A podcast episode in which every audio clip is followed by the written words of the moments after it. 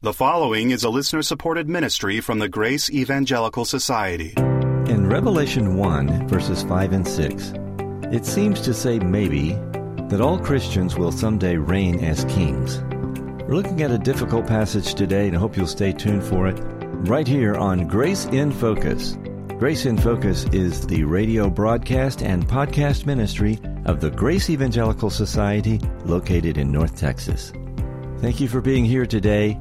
And we'd also like to let you know about our website, that's faithalone.org, where you will find thousands of articles that we've written on free grace theology, and also a way to have a free subscription to our magazine, which is also called Grace in Focus. Find it all at faithalone.org. Now, with today's discussion, here are Bob Wilkin and Ken Yates. And we have some great questions people have sent in, and here's one and it comes from Revelation chapter 1, verse 6. If you have your Bibles in Revelation chapter 1, verse 6, and this question is a textual criticism issue, it says in the New King James, and I think the King James as well, right, Bob? Right. It says in verse 6, well, if we start at the end of verse 5, to him who loved us and washed us from our sins in his own blood, obviously talking about Christ, and here's verse 6 and has made us, now most translations say kings and priests to his God and Father. To him be glory and dominion forever and ever. Amen. V.S. writes in, and he recognizes that there is a textual problem here. That even though the King James and New King James says kings, both the majority text and the critical text have the word kingdom. He has made us a kingdom and priests. Well, the word and is not there, but kingdom, priest forever. And so his question, first of all, is should it be kings or should it be kingdom? And then does this imply, if, if it's kings, that all Christians are going to reign in the world? He has made us kings, so all believers are going to be kings. Okay, so this is a very tough question, but let's take the second question 1st mm-hmm. No, it doesn't imply that all believers will rule with Christ and all believers will be kings. And we know this from hundreds of scriptures. Sure. I mean, we know that some will rule and some won't. The parable of the minas, one's ruling over 10 cities, one over five cities, one's not ruling at all. Second Timothy 2. Second Timothy 2.12, if we endure, we'll reign with him. If we deny him, he'll deny us. There's just lots and lots of verses that indicate some will rule, some won't rule. So we can just we can know that's not true. But right. what the first part of this question is, what is it saying? I would agree that the correct reading is kingdom, not king, right? Yeah, and I think pretty much everyone would agree with that. I mean, both the critical text has kingdom and the majority text has kingdom. Right. So if you're looking at an NIV or a New American Standard, I know the New American Standard says kingdom. Right. Right. So you look at any of those, they're going to be reading kingdom, and so should the King James, New King James. But unfortunately, they follow a few manuscripts from the Byzantine text type that had kings. Yes, and what it is is the Textus Receptus, mm-hmm. which, from my understanding, is built on Erasmus's translation. Yeah, and Erasmus had some very bad manuscripts, particularly in the Book of Revelation, and so he had some manuscripts that said kings here, and that's why the King James and the New King James reflects that because it reflects the Textus Receptus. All right, and the biggest problem here is what in the world does it mean? Yes, he has made so we agree that it's He's made us a kingdom. And you would expect that to be it, or he's made. We might we might supply the words for us. He has made for us a kingdom, or he's made a kingdom for us. Right. However, Bob Vacendak in the Grace New Testament commentary basically understands kingdom to mean community. That's what he puts in parentheses. And he doesn't see it as future, he sees it as present. Because that's the issue, right? Is he saying he's made us a kingdom in the world to come. We might say he's going to make us a kingdom or we will be a kingdom. He's made us because we are in Christ, we are in him, and we are going to be his kingdom in the world to come. Or as Bob Vacendak says, is it we're a kingdom now, we're a community now. and I guess the and we're priests now, serving him now. and we'll be a community in the future. So it wouldn't be using basileia as a technical term for Christ's kingdom. the millennial kingdom, for Well, example, or, or, the, eternal, is- kingdom, right? yeah, Right. Which really, the millennial kingdom is the first thousand years of the eternal kingdom.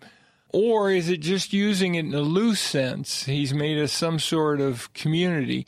I'm inclined toward taking this as referring to the coming future kingdom, and we're not a kingdom now. Unless you're going to use the way Vacendak's says it. However, John Walvoord in the Bible Knowledge Commentary takes, seems to take a similar view, right? Yeah. Now both of them say the kingdom is not now. The kingdom of Christ, where Christ So is this is not a technical reference to the kingdom. the kingdom. This is just a community or a group. Yes, he's made us a community that is serving the Lord now. And the support for that would be he made us, past tense, he made us a kingdom. And I guess they would also argue that he's writing to the seven churches and he's encouraging them to serve the Lord faithfully. So he's saying he's made you a kingdom and you're serving him now, so you should be doing that in light of the fact that the judge is coming. Just jumping in here to make you aware of our magazine, Grace in Focus. It is a bi monthly, six issues per year, 48 page magazine, full color. And we want you to subscribe by emailing your name and your snail mail address to ges at faithalone.org. The subscription is free. It can be accessed electronically or it can be actually physically sent to you if you live in the lower 48 United States. That's our Grace in Focus magazine. Send your name and snail mail address to ges at faithalone.org. Well, the other problem I have with this is notice in the English, it says he's made us. What does the New American Standard read on that? He has made us a kingdom and priest, I think it says. Yes, they add the word and, but the word and is not there in the Greek. It's, he's made us kingdom, priests. So it seems that priest is basically further explaining the kingdom. Right. not he's made us a kingdom and priests, but a kingdom that is priests. So it's kind of odd. So I guess my bottom line on this is no, this clearly isn't saying that all believers will be kings. Right. That's clear. It's, it's also not saying the kingdom is now, not the technical kingdom is now, but exactly what it means, I'm going to call myself an agnostic at this point. Yes, it deals with service. It doesn't mean that church age people are going to be Old Testament priests. I think priest is used here as a reference to those who serve God. right. Serve in some kind of worshiping or religious Right. capacity. Right. Right. And obviously, we do that now, but is that what this is talking about? And I'm not sure if this is looking to the future and the coming kingdom when we will serve him, or is this referring to now? So I'm kind of open as to what's going on here. But I would say this is very difficult in the Greek, and I think it's very difficult in the English too. Yeah, and, and for those who are interested in the Grace New Testament commentary, what Bob Vacendak has to say, he to support his view, he points to 1 Thessalonians 1, verses 9 and 10, where Paul says the Thessalonians serve, present tense, the living and true God, which is As they're waiting for him to, right as they're waiting for him to come. to come. And John says here, where we serve God as priests, you know, as we're waiting for him to come. But anyway, he, he makes this parallel there in 1 Thessalonians 1 9 and 10. Okay, I think that was a good discussion because number one, it makes your brain hurt a little bit, but also it shows you some of the textual criticism issues that come up. Yeah, and also I think we need to recognize that hey, we can't answer every Bible question with "Thus saith the Lord." Mm-hmm. There are some passages that are exceedingly difficult. Now, there may come a day when I've done more study. I don't recall looking up all uses of basileia in the Book of Revelation. That would be helpful. Right. Are there others like this?